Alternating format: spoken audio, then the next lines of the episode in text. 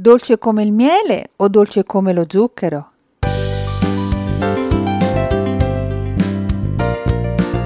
Benvenuti, sono Barbara Sprea, dietista e giornalista e questo è il podcast di Fa la dieta giusta per cucina naturale.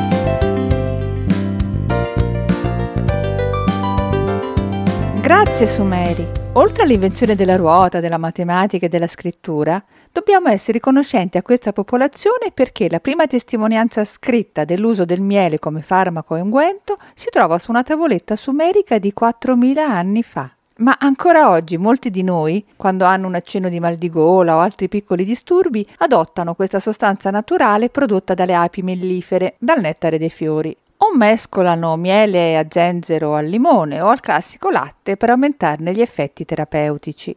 Detto ciò, l'uso prevalente del miele è stato quello di nutrire nonché di addolcire gli alimenti, almeno fino alla comparsa dello zucchero, prodotto su scala industriale, che lo ha in gran parte sostituito, come sappiamo. Ma zucchero e miele non sono per niente la stessa cosa. È vero che il miele contiene circa l'80% di zuccheri, una percentuale che diventa quasi il 95% nel prodotto essiccato ma la sua composizione nutrizionale, come vedremo, è talmente diversa e ricca rispetto al saccarosio che anche gli effetti sul nostro organismo sono diversi. Insomma, 4.000 anni dopo la tavoletta dei Sumeri, eccoci qua a parlare ancora delle proprietà del miele. Ma stavolta non le leggiamo su una tavoletta in caratteri cuneiformi, ma sull'ultimo numero di Nutrition Reviews. E scopriamo che sostituire lo zucchero con il miele può essere un'ottima idea, che può farci bene al cuore e non solo.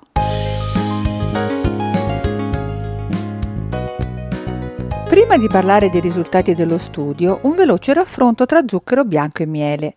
Il primo è un cosiddetto disaccaride formato da glucosio e da fruttosio. Punto. Nel miele si contano almeno 180 sostanze. I principali componenti sono i carboidrati, principalmente fruttosio e glucosio, ma anche, per bene il 15%, oligosaccaridi e zuccheri rari, dai nomi più o meno noti come maltosio, panosio, cogibiosio, nigerosio, turanosio e così via. Una miscela di zuccheri rari che è una caratteristica unica del miele e che influisce a livello metabolico con il miglioramento della glicemia, la riduzione della resistenza all'insulina e anche promuovendo la crescita della flora intestinale buona, con i relativi vantaggi a cascata una complessità che viene evidenziata anche dalle differenze dell'indice glicemico del miele. A seconda del modo di produzione della fonte botanica, l'indice può risultare basso e partire da 25 per arrivare fino a 88 o più, diventando così alto, seppure inferiore al glucosio, il cui indice glicemico è 100, mentre quello dello zucchero si aggira intorno a 70.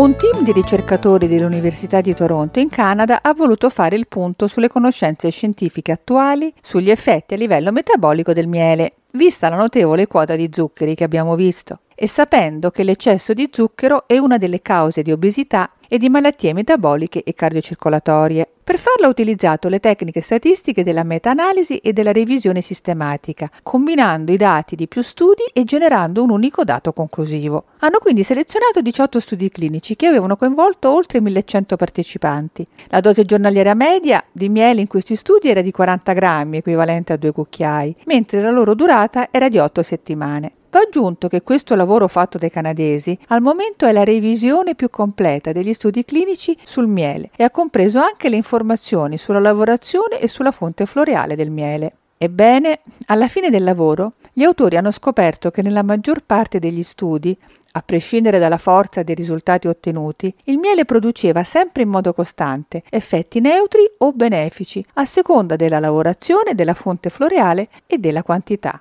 In particolare i ricercatori hanno scoperto che il miele abbassava la glicemia a digiuno, il colesterolo totale e quello LDL, il cosiddetto cattivo, i trigliceridi e anche un marker di steatosi epatica o fegato grasso, come si diceva un tempo, mentre aumentava il colesterolo buono, l'HDL.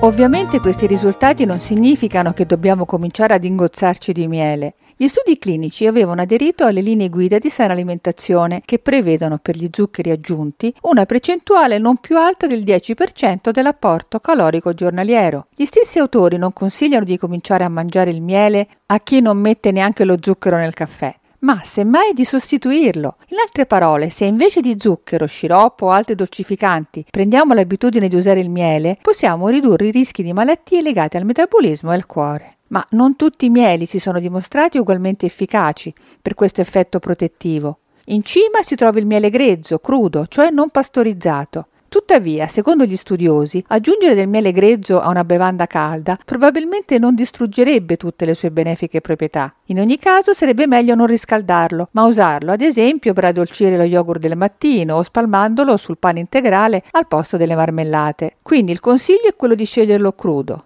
Inoltre negli studi sono risultati particolarmente validi i mieli monoflora, come quelli di acacia, o meglio di robinia detta pseudacacia, e quello di trifoglio, un tipo molto comune in Nord America. Ma questo non significa che altri tipi non siano altrettanto validi. Negli studi presi in considerazione sono stati utilizzati solo alcuni mieli, non certamente tutti.